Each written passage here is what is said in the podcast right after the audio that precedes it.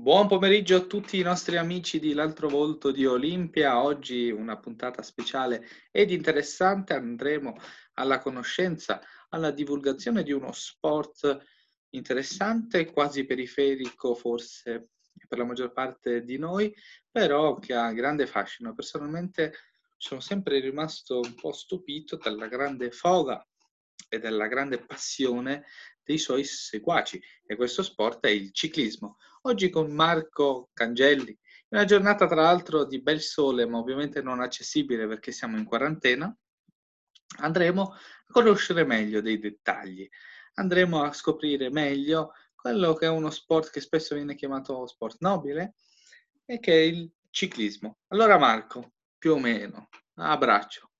Facci conoscere il ciclismo. Sì, buongiorno a tutti. Eh, ringrazio intanto il mio caro collega Ariel Tucci che è qui vicino a me, sempre a distanza, perché purtroppo, come diceva lui, le condizioni per farsi una pedalata oggi sarebbero perfette, perché il sole non fa troppo caldo e quindi purtroppo però il virus non ce lo permette, ci saranno tempi migliori. Forse, non, non so, sinceramente detto fuori dai denti se ci saranno queste condizioni così eh, perfette poi in seguito, perché purtroppo pedalare, ripeto, richiede queste condizioni primaverili che non possono perdurare chissà per quanto molto, quando probabilmente magari ci faranno uscire rischiamo che le condizioni estive diventino poi proibitive per un'altra maniera, quindi però anche d'estate chiaramente si può pedalare. E cos'è il ciclismo? È uno sport che sicuramente ha fatto la storia, diciamo, del, di tutti gli sport, perché è uno sport che ha appassionato migliaia di, di persone, ancora oggi lo colpisce. Ci sono dei paesi, non in Italia forse, ma mi viene in mente il Belgio, l'Olanda, dove lo sport principale, addirittura più seguito del calcio, fa anche più introiti del calcio, mentre in Italia lo è stato per un determinato periodo, in particolare a cavallo la, la, della seconda guerra mondiale, nel secondo dopoguerra. Fu un po' la rinascita in qualche maniera del paese. Se andiamo a vedere, eccetto il grande Torino, che però sarà interessato da quella tremenda tragedia che ha colpito la squadra granata nel 1949, di lì un po' il calcio italiano si smarrisce, tra virgolette, negli anni 50, un po' si perde l'interesse, soprattutto anche per via di, questa, di questo grande dualismo che è stato tra Gino Bartoli e, e Fausto Coppi, per cui lì l'Italia fino almeno all'inizio degli anni 60 l'interesse per il ciclismo c'è stato. Poi questa flessione, una delle più dure dal punto di vista proprio agonistico dell'Italia, eh, che è avvenuta negli anni 60, colpita appunto eh, da questa crisi, diciamo, dello, dello sport del ciclismo, ha perso interesse, però sempre rimasto anche grazie a queste sue grandi eh, rivalità, questi grandi personaggi che si sono affrontati e che soprattutto hanno affrontato la natura, perché il ciclismo, ricordiamo, non è solo la fatica, lo sforzo, eh, la passione, lo stare in bicicletta per ore e ore con degli sforzi minimali, con, con situazioni atmosferiche che non sono come quelle della giornata di oggi, ma che sono te, eh, pioggia, vento, freddo, neve addirittura, quando si va mm. soprattutto sopra i 2000 metri, ma anche poi la pendenza, quindi questo peso da portare su in salita e dall'altra parte la natura che il ciclismo, soprattutto grazie anche alle immagini televisive, o chi ha la fortuna, quando è possibile, di andare direttamente in loco, di vivere la natura. L'Italia è un paese veramente bellissimo, anche dal punto di vista artistico, naturale, culturale, per cui quando arriva il Giro d'Italia, la festa di maggio si dice proprio perché consente di conoscere anche luoghi che noi giornalmente non, non conosciamo. Abbiamo già sentito qualche nome, qualche grande nome del ciclismo e abbiamo soprattutto sentito Giro d'Italia. Quanti giri ci sono più importanti in giro per l'Europa o per il mondo? Quali valgono la pena di essere chiamati prestigiosi? Quali sono i più per l'appunto interessanti? Allora, dal punto di vista, se si parla di giri, quindi parliamo di tour, parliamo di corsi di più di un giorno, principali sono le, i quelli da tre settimane, sono tre in effetti, e sono per l'appunto il Giro d'Italia a maggio, che è il primo da, da, da ormai 40 anni, perché prima era preceduto da un altro, che dopo spieghiamo quale è, l'altro poi il più importante, che è uno degli eventi più importanti a livello sportivo, anche per numero di introiti, di, di, di telespettatori, che si svolge a luglio ed è il Tour de France, quindi il Giro di Francia. In piena estate in piena estate, esatto. E in Francia è veramente una grandissima festa, poi coincide anche con eh, il 14 luglio, la festa nazionale, quindi veramente c'è molto, molto significato, molto pregnante. E il, quello più giovane, diciamo, se vogliamo vedere anche dal punto di vista cronologico, che prima era ad aprile, poi è stato spostato quando ha acquistato maggiore importanza, anche e soprattutto per la sua posizione attuale, che lo vede appena prima del mondiale, quindi una preparazione al mondiale, che è la Vuelta di Spagna, quindi il Giro di Spagna. Sono i più duri, i più ambiti, perché sono da tre settimane. Il Tour de France, vi assicuro, dopo il mondiale di calcio e le Olimpiadi, forse è uno degli eventi sportivi più attesi e più importanti di tutto il mondo. Duali, il dualismo col Giro d'Italia si è sempre, fatto, sempre stato forte, perché il Giro d'Italia è nato cinque anni dopo, mi sembra, e, e soprattutto perché soprattutto negli ultimi anni si è sempre fatto più forte. Quest'anno purtroppo siamo ancora in attesa di sapere quali saranno le date del Giro d'Italia a causa del coronavirus, ma molto probabilmente si sposterà tra, se, tra fine agosto e settembre, quindi probabilmente anche dopo la Vuelta. C'è chi parla di ridurre a due settimane per permettere di correre tutti e tre i grandi giri, non si sa, perché anche sul tour c'è ancora un punto di domanda che, che conta molto, però qualora dovessero rinviare al 2021 il Tour de France, più ancora il Giro d'Italia sarebbe un grossissimo problema per il nostro per il movimento del ciclismo. Ciclismo. Eh, abbiamo parlato di questi sono praticamente i, i, tre giri, i tre tour più importanti, ma ogni stato, ogni paese ha attivato una propria corsa o eh, in fin dei conti i propri migliori esponenti eh, si eh, gareggiano nel, nel, Giro d'Italia, nel Tour de France, nella Vuelta di Spagna? Come funziona a livello nazionale? Allora, dipende, dipende molto perché a livello nazionale non è che c'è un obbligo, diciamo, come è il campionato nazionale, che quello tutte le nazioni ce l'hanno, è una gara di un giorno, si corre quel giorno lì, ogni categoria ha il suo, poi ognuno decide come metterlo. In genere i paesi più importanti come il nostro a livello di questo sport si corre eh, verso fine giugno, prima del Tour de France, ma per esempio in Australia, mi viene in mente, o in Africa, si corrono i campionati nazionali a gennaio, quando si è in estate nell'emisfero sud, però quello un po' diverso. Poi ogni paese decide autonomamente con le federazioni tutto, e gli organizzatori come che, gare fare, se gare poi per professionisti e poi ci sono tutte le categorie inferiori come in ogni sport, per cui per i più giovani. Chiaramente in Italia ci sono infatti moltissime gare, anche perché poi c'è un circuito che si chiama World Tour, che è il circuito dove ci sono poste le principali gare, non tutte necessariamente le più storiche, perché ci sono anche corse anche nuove, molto giovani, come viene in mente la famosa Strade Bianche che si corre eh, tra, da Gagliolo in Chianti a Siena, zone che il nostro Ale conosce molto bene, sulle strade Nella bianche. bella Toscana. Esatto, sulle strade bianche per l'appunto, quindi sullo sterrato, ed è solo 12 anni che c'è, adesso vediamo quando verrà anche questa recuperata, ma 12 anni che si corre, eppure è nel World Tour, perché vengono le squadre principali, quelle più ricche, diciamo, con i corridori poi principali. L'Italia ha diverse di queste corse, ci sono appunto i tre grandi giri, le altre gare molto importanti che si svolgono sempre in paesi, eh, diciamo, con una grande storia e che hanno fatto la storia del ciclismo, che sono principalmente la Francia, l'Italia e il Belgio, dove veramente è lo sport nazionale, si corrono le famose classiche monumento, sono cinque. E sono la, la prima, la Milano-Sanremo, che si doveva correre il 21 di, di marzo, perché si corre sempre il sabato eh, o, o, appena prima o appena dopo San Giuseppe. È appunto una corsa di quasi 300 km tra Milano, si attraversa tutta eh, tutta la zona di Pavia si attraversa Alessandrino prima poi di giungere praticamente sulla Riviera Ligure e costeggiare tutta la Riviera Ligure, quindi molto particolare e, quest'anno anche questa spostata probabilmente tra, verso ottobre, forse si parla, mm. tra settembre e ottobre, bisogna trovare un... un in autunno. Sì, in autunno comunque, se si riesce a riorganizzarla e vediamo con questo virus. Poi, sempre in primavera, le, delle altre corse monumenti sono le classiche del nord, vengono chiamate perché sono nella zona tra il nord della Francia, il Belgio e anche uno in Olanda, anche se non è tra le cinque principali. In Germania non c'è qualcosa di rilevante? In Germania dall'anno scorso è stato riattivato il, il Giro di Germania, che era dal 2007 che non c'era più, era anche quella una corsa al World Tour, adesso è un po' degradato come livello, però dall'anno scorso che si è ripartiti ci sono delle ottime prospettive, anche perché la Germania ha avuto un problema soprattutto nella seconda parte degli anni 2000 con il doping, cioè, addirittura si arrivò dopo il 2007 con mm, degli scandali che interessavano particolarmente la Germania, una squ- la squadra principale Germania tedesca che era la, la T-Mobile, eh, si decise addirittura di non trasmettere il Tour de France, quindi proprio drastico. La Germania poi si è ripresa piano piano. Ci sono anche delle altre corse al World Tour, come la classica d'Amburgo, che si svolge, per, mi viene in mente per esempio a, ehm, a agosto, o una classica storica, anche quella del World Tour, adesso è il Gran Premio di Francoforte, che è il primo maggio in genere. Purtroppo anche quello andrà slittando, non so se verrà recuperato per quest'anno, però ci sono queste corse anche in Germania, certo. ma diciamo forse un po' meno importanti.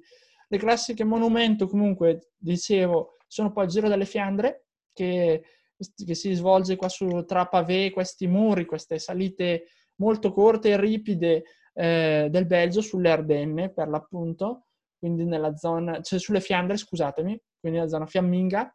Poi c'è la Parigi-Roubaix, che eh, queste due qua si, si corrono in genere nel periodo pasquale o una la domenica di Pasqua uno oppure l'altra doveva essere il Giro alle Fiandre domenica prossima e il, il 3, quindi mentre il giorno di Pasqua la Parigi-Roubaix, che qua tutto da rifare, tutto da rivedere se si recupererà, perché non è neanche detto, perché qualcuno dice se le spostiamo in autunno non c'è lo stesso clima, non c'è la stessa situazione, non è la stessa cosa.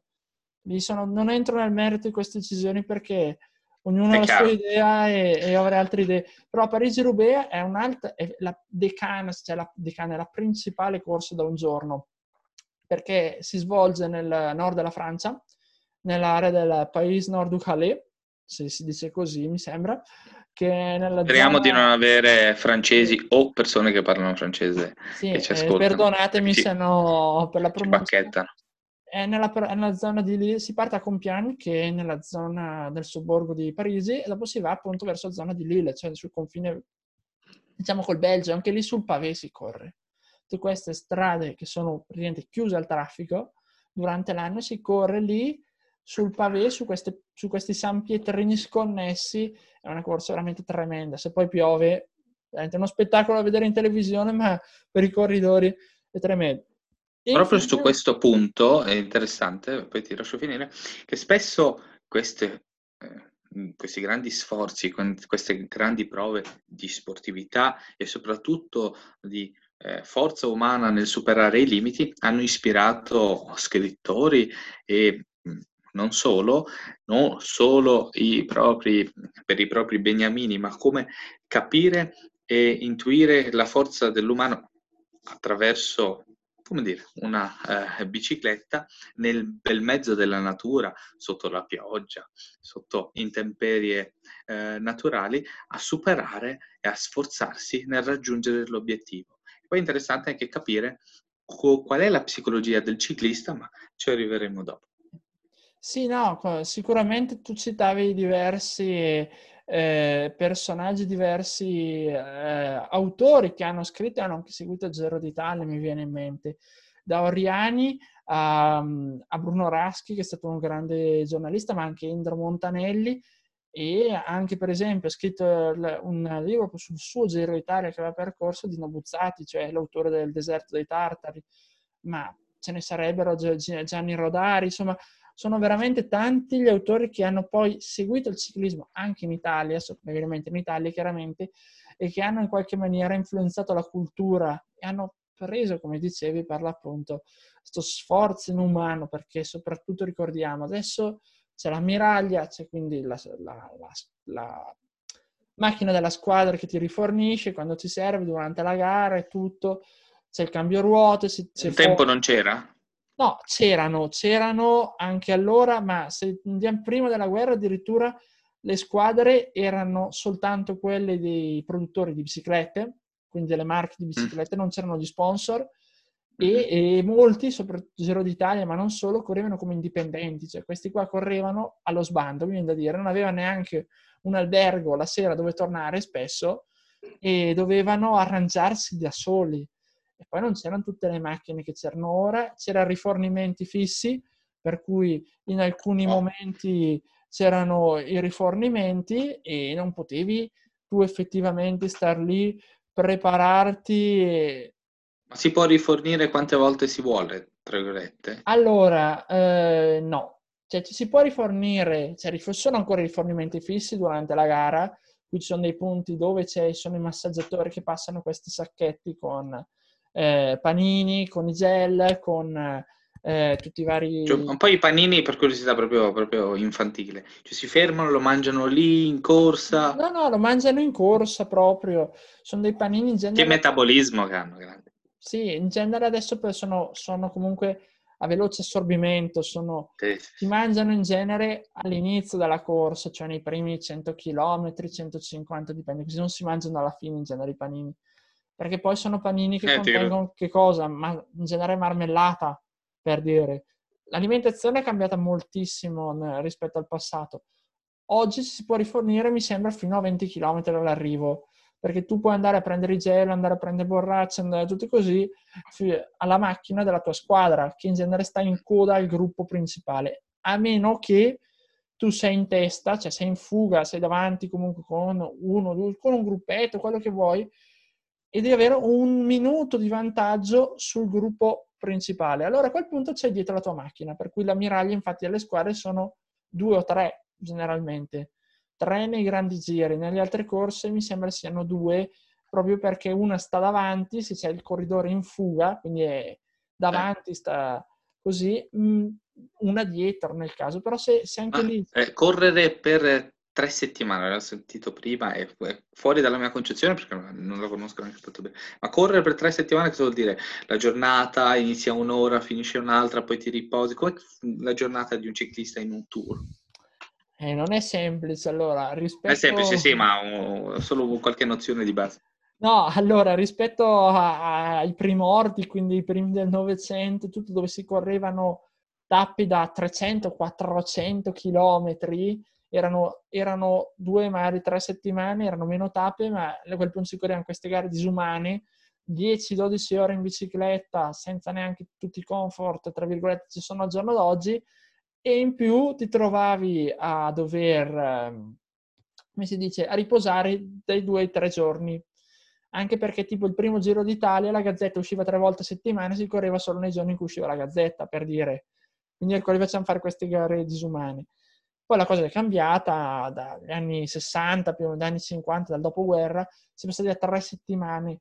Cioè significa che sono 21 tappe, ci sono eh, tre giorni di riposo, se non mi sbaglio, che vengono divisi per l'appunto, o no, no, scusa, non tre, due giorni di riposo, mi stavo sbagliando. In genere quindi in queste tre settimane ci sono due giorni di riposo che sì. sceglie il ciclista? No, sono giorni di riposo obbligatori per tutti, cioè tappa, le tappe sono già segnate, per cui oggi si va da una località, si arriva ad un'altra. In genere il, il chilometraggio va dai 150 ai 200, massimo 220 km, ma proprio le tappe lunghissime, sopra i 200 km sono poche tappe. Non, mm. non, una gara di... In genere sono sulle 160, 170, 180 km, poi dipende dalla lunghezza del cronometro che sono corse contro il tempo, per cui ognuno va da solo e partono ogni tre minuti fino a poi gli ultimi dieci classi- i primi dieci classificati, mi sembra, o i primi venti che partono ogni tre minuti per questione televisiva. E si va alla classifica al contrario, cioè parte il primo che parte l'ultimo classificato e l'ultimo che parte il primo, e a quel punto sono più corte però quelle, quelle possono andare dai 30 ai 40 km oppure anche il prologo, quindi la prima tappa in genere che si fa, anche di 10 km per dire lì contro il sì, tempo. Sì, sì. No, Ma quando ad esempio si, si, riprende il giorno dopo, cioè segnato esattamente doveri con il tempo, come si misura? Sì. Perché cosa succede? Si parte tutti assieme dalla partenza, in genere la partenza è alle 11 e mezzogiorno del mattino, c'è un foglio firma per cui tutti tu al mattino quando arrivi nel villaggio di partenza, si chiama questo luogo dove i tifosi Beh. conoscono molto bene, perché c'è tutta la carovana, c'è tutto, puoi incontrare proprio i ciclisti a Il bello del ciclismo mm-hmm. è che tu li puoi incontrare, i tuoi campioni, andare a farti fare l'autografo, così. È diventato un po' più difficile negli ultimi anni, per sentire anche loro un po' più resti, scendono dal pullman perché loro viaggiano per spostarsi da una località all'altra su questi motoron, su questi grandi pullman, dove hanno praticamente i divani, hanno le docce, perché loro vanno a fare la doccia appena finito. I mega camp. Eh, quasi dei, dei mega camp, sono dei pullman veramente molto grandi uh-huh. e loro di conseguenza cosa fanno? Loro arrivano dall'albergo dove alloggiano, eh, al mattino arrivano con questi camp, con questi pullman, arrivano lì, in genere hanno fino a tipo alle 11 al mattino, dipende poi da quanto è lunga la tappa e le difficoltà che ci sono. Fanno, vanno a firmare su questo palco e poi vanno alla partenza. Da lì si parte tutti assieme, non si parte generalmente proprio dal luogo specifico, c'è un trasferimento, quindi 4-5 km, anche 10 km di distanza da lì che si, dietro l'auto del, del, commissario di corsa, tutti assieme, poi quando il commissario di corsa sventola la bandiera oppure ci si ferma, c'è un'autorità che la sventola e tutto così, lì è la partenza ufficiale, si parte. Si sta in sella, si può andare dalle gare a tappe, in genere sono magari 4-5 ore di gara, o anche di più, dipende sempre dal chilometraggio, quando sono le tappe di grandi montagne, dopo se ne parliamo, diventa anche più atroce e più lunga la cosa.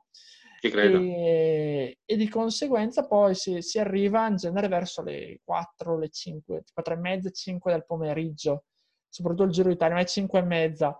Quando c'è il Tour de France si può anche arrivare, magari se le tappe sono più lente, anche alle 6 di sera, ma non più in là di quell'orario lì più o meno, anche per questioni televisive. Chiaramente parliamo dei primi classificati, gli ultimi arrivano magari nelle tappe in montagna anche con mezz'ora di distacco. Cosa succede? Quindi devono arrivare per riprendersi il giorno dopo. Sì, cioè devono... esattamente. Tu devi arrivare, devi arrivare a tagliare il traguardo, c'è tu un, una, come si dice, una fotocellula praticamente che tu misura il tuo passaggio, come succede anche in altri sport eh, certo. individuali questo, e, e ti viene calcolato il tempo tu devi stare comunque all'interno di un certo tempo massimo, che è, mi sembra, sul 30%, se mi sbaglio, del totale, o no, di meno, molto meno del 30%.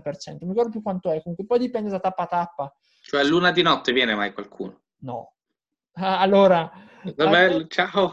Ci sono ai tempi pione ristici o anche nell'inizio, nel secondo dopoguerra, poteva accadere gente che arrivasse, cioè tempi dei primi Giro d'Italia si correva di notte, il primo Giro d'Italia partì alle 2 di notte, ma calcola, fare 300-400 km in un giorno con le strade di allora e i mezzi d'allora era anche abbastanza normale. Mi viene da dire che si partisse così presto. Al giorno d'oggi no, fortunatamente. Tu però devi arrivare entro un tot di tempo, un per tot. cui nelle tappe più semplici, quelle di pianura, quelle cosiddette per i velocisti, il tempo massimo è ridotto perché non puoi comunque arrivare, se non ci sono asperità, roba del genere, arrivare con una lontananza certo, tempo rapportato alla difficoltà del. Esattamente. Chiaramente, se è una tappa di montagna, quelli che vanno appunto bene dalle tappe eh, di pianura fanno molta più fatica, quindi certo. ci mettono molto di più. Chiaro. Quindi e questa cosa si ripete tutti i giorni? Insomma. Sì, tutti i giorni, tranne, ripeto, in genere i grandi giri, quindi quelli di tre settimane, partono il sabato, fanno sabato, domenica e dopo inizia la prima settimana praticamente. E di qui una, due, tre settimane, soltanto che alla fine, all'inizio della seconda, all'inizio della terza, quindi il lunedì della seconda settimana, il lunedì della terza settimana c'è il giorno di riposo per cui i ciclisti ah, si trovano più o meno nella località dove sono arrivati la domenica, alloggiano lì attorno, oppure vanno già nella, vicino alla località dove ripartono il giorno in cui si fa un breve allenamento, così il giorno delle conferenze stampa per i più importanti, mm. e, e, poi si riparte. Si riparte col tempo, cioè c'è una classifica a tempi, per cui una classifica che ti dice quanto tempo tu hai impiegato fino a quel momento lì a fare le varie tappe. Certo, certo. Eh, anche nel nostro gergo quotidiano, nel nostro lessico, abbiamo rubato, o meglio, preso in prestito qualcosa dal ciclismo, ad esempio maglia nera. E, e raccontaci un attimo eh, le maglie, i colori, è interessantissimo. Allora, un tempo erano molto... Cosa identificano? Più... Perché cosa succede? La maglia identifica il leader della classifica. Non mm-hmm. esiste soltanto la classifica a tempi, che è quella che poi decreta il vincitore del giro c'è anche la classifica punti per cui ogni tappa viene in base alla, al, al, piazzamento viene identificata, viene data un determinato punteggio. Per dire il vincitore, poi anche lì dipende dalle difficoltà, ci sono traguardi volanti, si dice che sono traguardi a premi e che danno anche lì dei punti. Eh, poi ci sono i traguardi del Gran Premio alla montagna, quindi in cima a determinate wow. salite, non a tutte, eh, anche lì in base alla categoria, quindi in base alla difficoltà, lunghezza della salita, si danno un determinato punteggio e questa è un'altra classifica. Poi c'è la classifica degli under 23, classifica dei giovani. Queste sono le classifiche principali perché c'è la maglia quindi del leader, la maglia... Che? Di che colore? Dipende, da, dipende dall'organizzatore da, dipende da, dalla... Da giro, sì. Esattamente. L'Italia... Cioè in Italia è quella rosa? Esatto, il Giro d'Italia è rosa perché identifica la Gazzetta dello Sport, che è rosa. Ah, meglio, la, maglia, la, maglia, rosa c'è dagli anni 30, non, mi sembra, non so se dal 33 o che cosa, prima era diverso, non c'era, perché anche la Gazzetta Sport, le prime edizioni erano in verde. Quindi, dal, nonostante il fascismo fosse contrario a questa maglia poco, eh, diciamo, mh, virale, tra virgolette. Sì, poco, certo, certo, certo. Eh, sì. È rimasta comunque la maglia rosa. Al Tour de France per dire c'è la maglia gialla, alla Vuelta c'è la maglia amariglio, quindi quella rossa. Mm. Cambia un po'. Lo ah, stesso... Ma ci sono, cioè, per il secondo ha una maglia colorata o è solo no. il primo e l'ultimo? No, no, solo, solo il leader delle classifiche varie. Poi cosa ah, succede? che la maglia della classifica punti è diversa, di un altro colore, dipende anche lì, lo stesso per la maglia del Gran Premio della montagna, e poi c'è la maglia bianca, quella tendenzialmente universale per la classifica dei giovani, quindi nati prima di un tot anno, che è in genere prima di, 20, prima di 25 anni, se non mi sbaglio, entro under 25. Io devo fare ora mea culpa perché praticamente, visto che è stato sua sfortuna, anche dello sport italiano, eh, molto noto alla ribalta della cronaca è Pantani, quindi io praticamente lui è Armstrong, conosco più di tutti, ma ci fai qualche nome dal, dal, dallo stato embrionale di questo sport ad oggi? Possono essere i Messi, Ronaldo del ciclismo. Sì, allora, se posso, un piccolo appunto di merito Prego. prima perché mi avevi chiesto dalla maglia nera. È stata abolita negli anni 70 perché si considerava che era una cosa un po', diciamo, negativa. Era il Giro d'Italia, c'era, le indossava l'ultimo classificato. Ah, non esiste più? No, no, non esiste più. Era stato introdotto qualche anno fa il numero nero per cui l'ultimo classificato portava... Perché sulla bicicletta, oltre, a, oltre ad avere il numero, il pettorale, quindi, o meglio, il dorsale, perché nel ciclismo essendo sulla, sulla schiena è il dorsale, c'è anche sulla bicicletta il numero di, di gara per identificare il corridore ed era nero, ma durato poco tempo anche quello. Al Giro d'Italia l'ultimo dagli anni 40 più o meno fino agli anni 70 c'era proprio la maglia nera. Ci sono personaggi che mi viene in mente Luigi Malabrocca o Sante Carollo che veramente facevano gara, si nascondevano ai bordi della strada tenendo conto del tempo massimo per arrivare ultimi perché lì si guadagnava il, i soldi, alla fine si portava a casa. Quasi quasi, non dico guadagnavi più che vincere, ma alla fine se mm. dici di arrivare a metà classifica e non prenderne uno, soprattutto in quel periodo negli anni 50, meglio alla fine che, che arrivo ultimo e veramente si facevano, si facevano di quelle imboscate, si nascondevano nei canali, tutto salivano sul treno. Guarda, ci sono delle storie veramente bellissime che racconteremo Pazzesche. se vuoi. Sì, sì. Che, che eh, questo, la forza del ciclista porta ad essere quasi un, uno bionico, un supereroe, ma ci sono anche storie prettamente umane. E qualche nome altisonante della storia che ha fatto la storia del ciclismo? Facciamo una carrellata. Allora, è difficile fare una O i tuoi preferiti anche, facciamo, facciamo una no, cosa anche vabbè, più preferiti, preferiti nel caso dopo. No, beh, la carrellata si può fare perché ogni età ha avuto, diciamo, dei ciclisti più forti o meno. Chiaramente tu hai citato Marco mm-hmm. Pantani che per la fine degli anni 90, seconda parte degli anni 90 è stato un mito perché il pirata, dopo se vuoi spieghiamo perché veniva chiamato così, ha entusiasmato gli italiani. Forse è l'ultimo grande che è riuscito a riportare il ciclismo in Italia come un evento nazionale, perché veramente quando c'era il Giro d'Italia mi raccontavano, perché siamo troppo giovani purtroppo, per averli vissuti effettivamente, ma basta vedere le immagini, basta cercare su YouTube, le sue imprese sono veramente paurose, pazzesche. Era un personaggio poi molto schietto lui, quindi non amato da tutti. Lance Armstrong, diciamo che sì, è stato un grande per i primi anni 2000, peccato che era il grande simbolo del ciclismo marcio, mi viene da dire, di quel periodo, che si è poi scoperto essere pieno di doping. E lui l'ha messo dopo, ha vinto sette Tour de France, l'unico mh, consecutivamente dal 2001, eh, no, dal, due, dal 99, scusate, dal 99 al 2005, però le ha vinti perché veramente utilizzava dei... Di tutto. Utilizzava di tutto. Veramente. Forse è stato un, una di quelle personalità del ciclismo che purtroppo per questa, questo sport, quest'arte nobile, ha avvicinato la parola doping uh, al movimento. Sì, mm, sì, allora già negli anni 90 il ciclismo ha vissuto uno dei periodi più brutti perché veramente già da sempre si utilizzavano diverse forme di doping eh, più o meno artigianali dai primi anni del Novecento il sangue di bue alla bomba negli anni 50 di Fausto Coppi cui c'erano di tutto veramente alle anfetamine che si usavano negli anni 60 poi sono abolite perché cioè, a ricordare la tragedia del Tour de France, mi sembra, non so se 66, di questo, del campione del mondo, che era Tommy Simpson, questo corridore molto forte, magari un giorno inglese, che morì sul Mont Ventoux, il famoso Monte Ventoso di Petrarca, per ambito letterario, e questa salita terribile tutta al sole, perché è come essere praticamente in un paesaggio lunare, non c'è, nonostante l'altezza non sia elevatissima, non c'è un, un albero, sotto il sole cocente di luglio,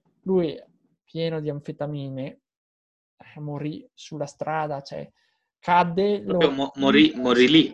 Sì, sì, cadde, lo rimisero in sella, lui ripartì, fece qualche decina di metri, ricadde, si riprovarono a rimetterlo in sella ma non ci fu più nulla da fare, collassò totalmente perché l'anfetamine col caldo, lo sforzo.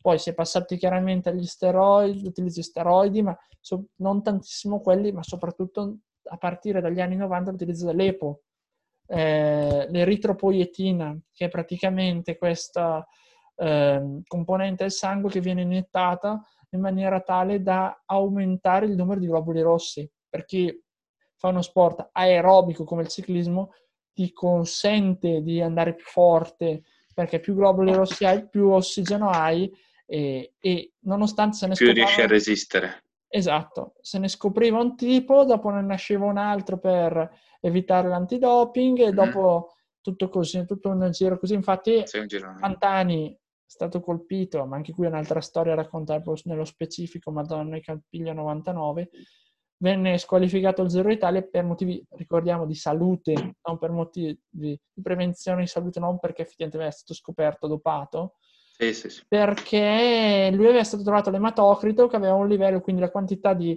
di eh, parte corpulosa nel, del sangue superiore a 50. 50 è il limite massimo per il ciclismo, chiaramente, ma perché per la salute superiore rischia un trombo. L'eritropoietina, se tu te la inietti, portava a questo, ma c'è chi utilizzava anche negli anni 90 e anche negli anni 2000. Magari, magari faremo una puntata anche collegandoci a Pantani e anche alle a grandi doping. ombre del ciclismo. E praticamente c'è, prima ho detto un Messi, un Ronaldo, ma... Eh sì, no, no, se non, te più, non, te li ho più detti, no. È anche il più vincente se poi eh, allora, se c'è qualcuno. No, no, c'è. Io sono con schemi calcistici. Poi.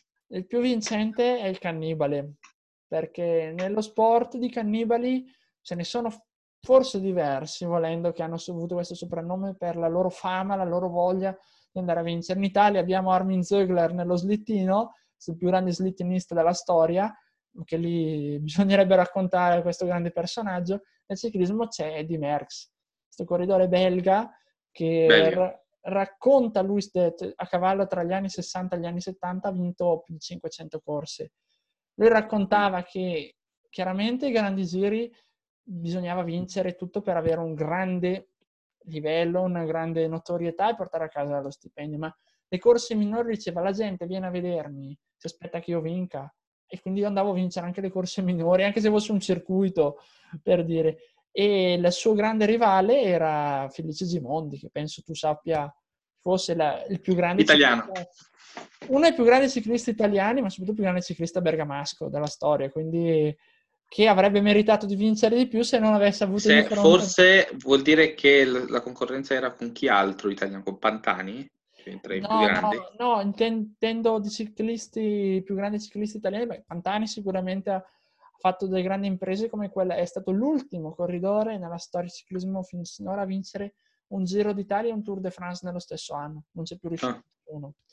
Però il più grande ciclista italiano si considera generalmente il campionissimo che è Fausto Coppi negli anni Fausto. 50, che ha vinto 5 giri d'Italia, mi sembra due Tour de France, adesso vado a memoria, quindi magari sto mm. sbagliando, e un campionato del mondo, un campionato del mondo su pista, ha vinto veramente tantissimo, quello della impresa Cuno Pinerolo. E il suo grande rivale era appunto Gino Bartali e negli anni 50, fine anni 40, l'Italia si concentrò proprio su questo dualismo che era appunto Coppi Bartali. Da una parte Coppi più, tra virgolette, anche erroneamente, spesso e volentieri, visto nell'area più comunista, più progressista, Bartali il democristiano, l'uomo più vicino. Quasi conservatore.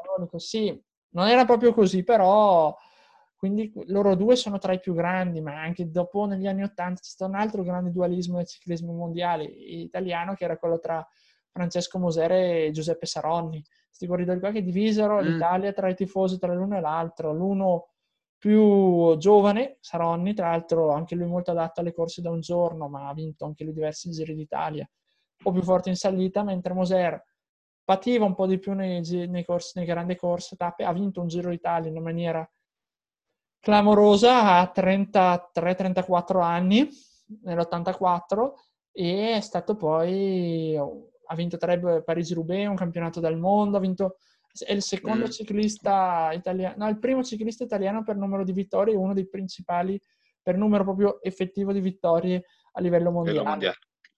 Ma le, le, ora una domanda ah, proprio da, da, profano, le biciclette sono tutte uguali? Hanno qualche differenza? Chi le allora, produce? Le biciclette dipende sempre poi il ciclismo, è una grande mh, categoria, un grande sport che concentra tante... Anche il business. È un grande business per certi versi, mai come il calcio, eh? Bisogna no, no, no, non raggiungiamo mai il calcio. No, però contiene tante specialità, cioè si passa dal ciclismo su strada, che è la più importante, che si gareggia generalmente ormai da gennaio fino a novembre, eh, c'è il ciclismo, che è quello di cui abbiamo parlato sino ad ora, c'è il ciclismo su pista che si gareggia d'inverno, anche se si prospetta al prossimo anno un po' una revisione del calendario si correggerà anche d'estate all'interno dei velodromi su queste piste, su queste piste in parquet, per intenderci, e lì hanno biciclette diverse, non hanno freni quelle. Non hanno freni quelle e non hanno lo scatto, sono a scatto fisso, per cui hanno soltanto un cambio fisso. Non possono avere diversi cambi, per cui tu devi... Inferociti questi praticamente tu in partenza devi avere eh, qualcuno che ti sostenga, dopo tu parti, però devi iniziare a girare così e quando tu finisci devi piano piano rallentare, girare sì, ancora sì. così sono le per fermarti. Esattamente. Dopo esiste per il fuoristrada che anche lì si divide in due grandi più di due categorie, ma come forma di bicicletta si può dire in due che sono la mountain bike tradizionale che tutti usiamo spesso e volentieri, che è per far fuori strade si di inver- d'estate, scusate, d'inverno invece si gareggia su questi circuiti di erba e terra battuta, ma sono dei circuiti un po' più semplici per certi versi della mountain bike, mountain bike nei boschi, sono più nei campi, che è il ciclocross. Una bici un po' più simile a quella da strada perché ha il manubrio ricurvo come la bici da strada, i freni davanti, appena proprio dove ci sono le manopole, come diceva Strada, invece la mountain bike, come sappiamo, ha i freni paralleli alle manopole. Quindi, eh, Comunque i concorrenti hanno, quando sono in gara, tutti le bici uguali? Sì, sì. Cambia, allora, ciò che cambia è poi la produzione, perché una bici può essere un po' più leggera di un'altra, roba del genere, anche se bisogna stare mm. attenti perché c'è un regolamento internazionale per cui ti impone, in base chiaramente alla categoria, alla, alla bici chiaramente che tu usi eh, un certo determinato peso, però tu anche per esempio sì, sì, sì. il rapporto, i rapporti sono quindi la cate- siccome la bici hanno, hanno, è la posizione dove poni la catena sulla corona. La corona, la bicicletta ha due corone, quella davanti e quella dietro dove scorre, eh, su, sulle due ruote dove scorre la catena. Tu puoi abbassare o alzare, per cui la, la, la corona è fatta da diversi cerchi concentrici dentellati dove la catena sale o scende. Più tu sali, automaticamente più il cerchio è grande e quindi tu automaticamente, dopo dipende se, quella, se tu sa, scali su quella grande o su quella piccola, quella piccola e quella davanti. Adesso non, preciso, non mi ricordo bene se quella davanti o quella dietro, non voglio, non voglio fare confusione. Comunque, se tu quella davanti o quella dietro, puoi scalare o scendere il numero mm-hmm. di eh, rapporti. Il rapporto più, più, più, è piccolo, quindi di conseguenza tu pedali più agile. Mm-hmm. Eh, tu con, un, con una pedalata fai meno metri. Con invece più è grande, quindi tu più lo alzi automaticamente il rapporto, più tu vai a, a, produrre più metri con una pedalata. Anche lì chiaramente dipende da se vai in salita, se una tappa, se una gara di pianura. Mi ha ispirato per la mia penultima domanda e noi supponiamo, noi non conoscitori del ciclismo, supponiamo che dobbiamo prendere parte a una corsa. Quali sono le componenti della corsa? Quindi eh, salita, quindi... Eh, eh, Dip- dipende, molto, so, dipende, molto, dalla, dalla dal tipo corsa. di corsa. Cioè, certo, certo, Esattamente, certo. perché ci sono corse chiaramente anche in un grande giro ci sono diverse tipologie, dalla cronometro, quella normale, classica tappa, la cronosquadre fatta da, da le, squ- le, squadre che gareggiano tutte, cioè ogni squadra gareggia con tutti i componenti assieme e si prende il, il cronometraggio sul quinto. Quindi oh. sì, è una cosa pazzesca, è una, è una cronometro fatta appunto proprio dalla squadra e tutti hanno lo stesso tempo, a meno che tu ti stacchi, arrivi staccato dalla tua squadra, allora a quel punto il tempo viene preso su quello. Se no, poi certo ci sono eh, gare in cui ci sono salite perché possono essere più o meno lunghe, più o meno dure, lì bisogna vedere la pendenza. Salite mm. che hanno fatto la storia del nostro ciclismo sulle Dolomiti, sugli Appennini, ma eh, anche sulle nostre salite bergamasche, diciamo. Eh, oppure poi chiaramente di conseguenza ci sono anche le discese. In genere le salite si, tendenzialmente si vanno a scendere gli rivalichi, quindi i passi per dire quelli che, per cui tu arrivi in cima, se sei durante una gara, automaticamente scavalli e scendi con discese possono essere più o meno pericolose.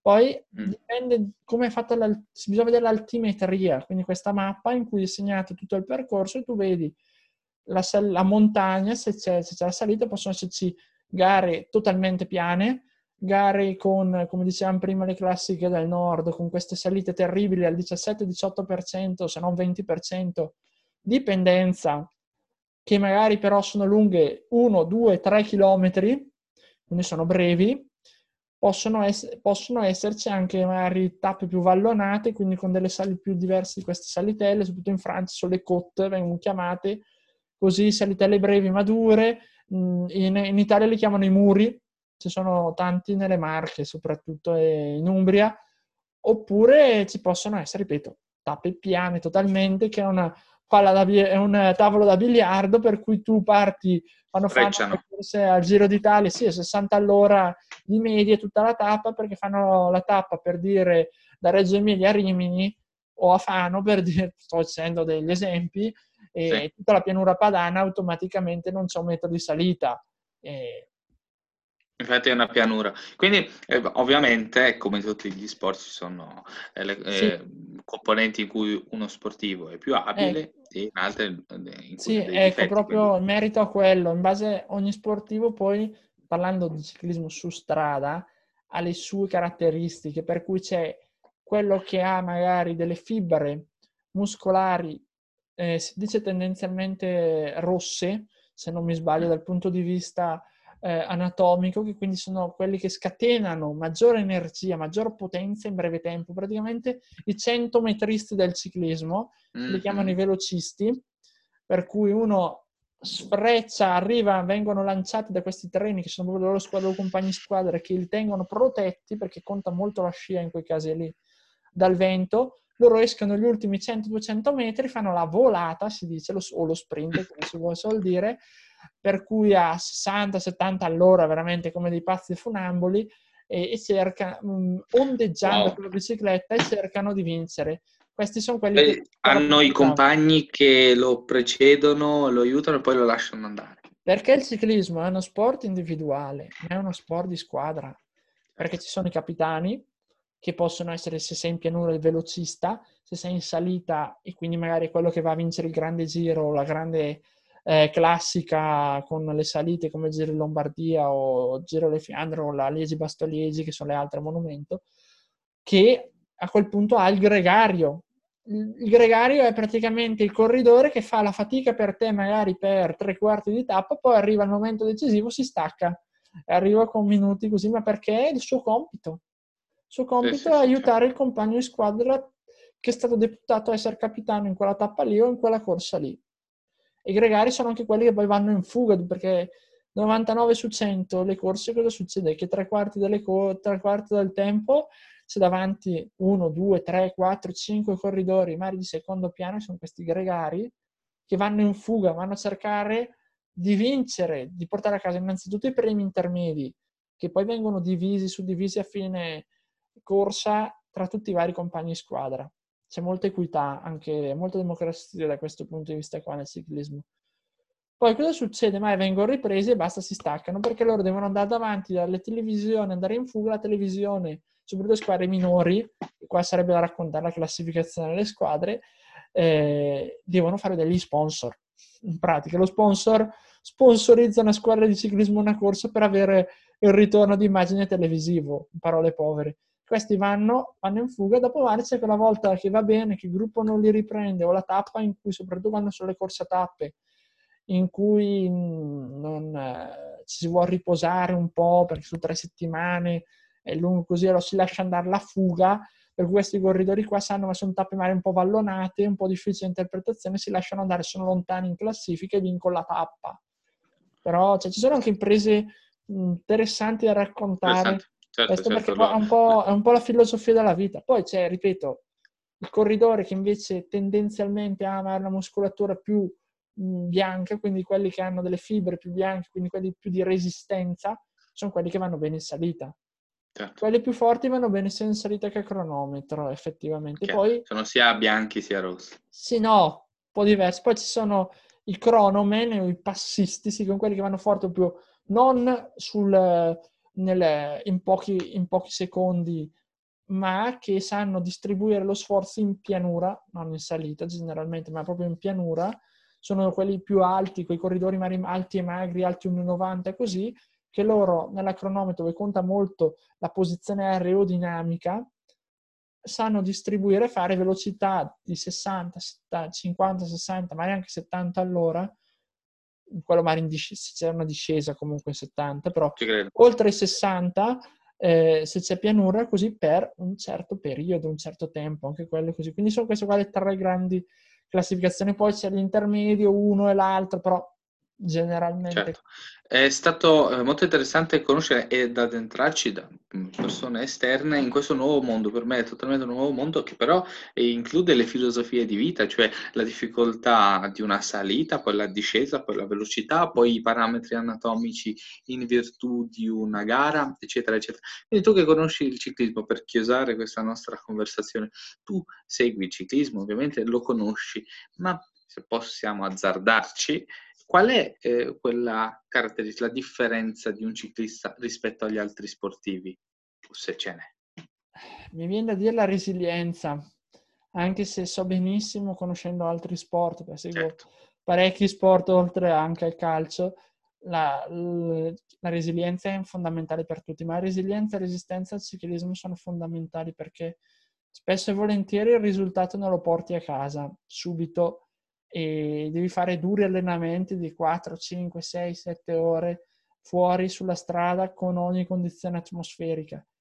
E poi quello che ci rappresenta i ciclisti è che di campioni ce ne sono pochi, ma ci sono tanti gregari che nonostante sanno che devono lavorare per il loro capitano, non devono vincere, non hanno la possibilità di vincere, magari anche se avessero certo. la capacità, ma perché sono, o perché sono troppo giovani o perché dopo nel crescere non sono più emersi, non hanno più avuto l'opportunità di emergere, loro con dedizione lavorano per il loro capitano in silenzio, spesso, e magari hanno un giorno o due di gloria in tutta la loro carriera, quindi ci vuole veramente molta, molta, molta forza e una grande forza, molta pazienza. Sì. Molta pazienza. Pazienza, resilienza e resistenza, a differenza di altri sport, anche di resistenza magari estrema, quello, e poi, come dicevo, quello che differenzia gli altri sport di resistenza e individuali è che è uno sport individuale di squadra, però. Certo, certo. Quindi anche le filosofie delle persone, gli sforzi interni non conosciuti e la ribalta della conoscenza della fama che non è così automatica come in altri sport, anzi. Esattamente. Sì, e poi è uno sport eroico perché certe imprese partire, poi più, più si va avanti col tempo, più per pensare di partire all'inizio di una gara e arrivare in testa da soli con dei distacchi immensi diventa più difficile, però o recuperare come Pantani ci insegna o, o il grandissimo Vincenzo Annibali che il mito del ciclismo italiano attuale ci insegna che si può recuperare distacchi enormi in poco. Cioè, con... Migliore al mondo oggi e tra i migliori chi sono? C'è Nibali? C'è, Vabbè, c'è Nibali, eh, c'è chiaramente Chris Froome, anche se ha avuto un grande infortunio, che ha avuto 5 Tour de France e un Giro d'Italia oltre una Vuelta, perché in quel ristretto gruppo, forse se vogliamo dire chi sono i più forti corridori Messi, Ronaldo, Astoro, i Maradona, i Pelé, sono quelli che hanno vinto tutti e tre i grandi giri e si eh. contano su una dita di una mano. Posso anche dirli perché quelli, se, insomma, arriva qualcuno me lo dimentico, ma più o meno da ricordarmi era appunto il primo è stato, è stato, se non mi sbaglio, Fausto Coppi, poi Eddie Merckx, Felice Gimondi, eh, eh, Sebast- eh, scusate, eh, Bernard Hinault, il più grande corridore francese degli, degli anni Ottanta, così un altro corridore pazzesco.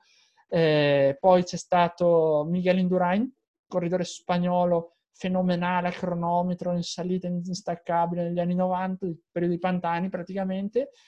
Eh, Vincenzo Nibali, Alberto Contador, che si è ritirato qualche anno fa, anche lui un grande corridore molto conosciuto in Italia, che ha gareggiato fino a 4-5 anni fa praticamente, e Chris Froome. E loro sono loro che hanno vinto la, i tre grandi giri, come si Tutto, direbbe... Il triplete. Sì, è come se, parlando di tennis, sono quei tennisti che hanno vinto i tornei del Grande Slam. Quattro... Questo è il Grande certo. Slam del ciclismo. Certo, certo. Bene, bene, bene, avremo tante altre domande, però le lasceremo per la prossima puntata. Speriamo di non aver annoiato, anzi di aver arricchito. Io personalmente mi sono arricchito molto nella conoscenza di un nuovo sport perché, in fin dei conti, la funzione di questa nostra puntata, della nostra trasmissione è quella di conoscere meglio certi sport e certi ambiti che forse prima non erano proprio così sotto i riflettori. Ti ringrazio molto e ti Grazie lascio. Grazie mille, Ariel. Sì, eh, mi piacerebbe appunto concludere così questa puntata perché spero appunto anch'io di non avermi annoiato nonostante un po' pedisseco, però il ciclismo è veramente un mondo molto ampio che tramite anche le sue storie, soprattutto i suoi personaggi, si può andare a analizzare, raccontare e far appassionare. Quindi speriamo di, di riuscirci anche nelle prossime puntate. Direi che possiamo chiudere qui, ripeto, vi aspettiamo per le prossime puntate. Un saluto a tutti.